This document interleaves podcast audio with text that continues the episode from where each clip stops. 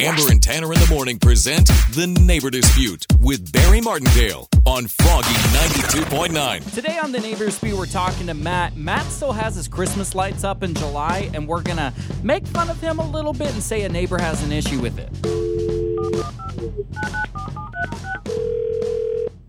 Hello? Hi, is this Maddie?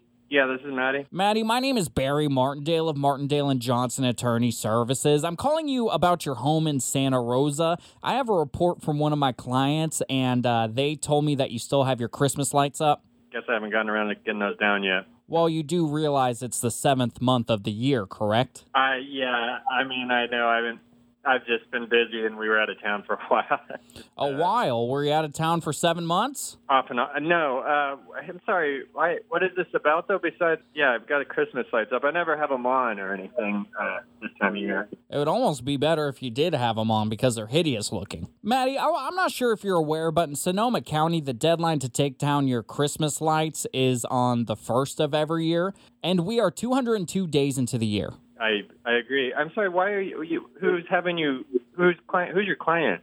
At this time, that's not important, but what we're going to have to do is we're going to have to fine you for this. Fine me.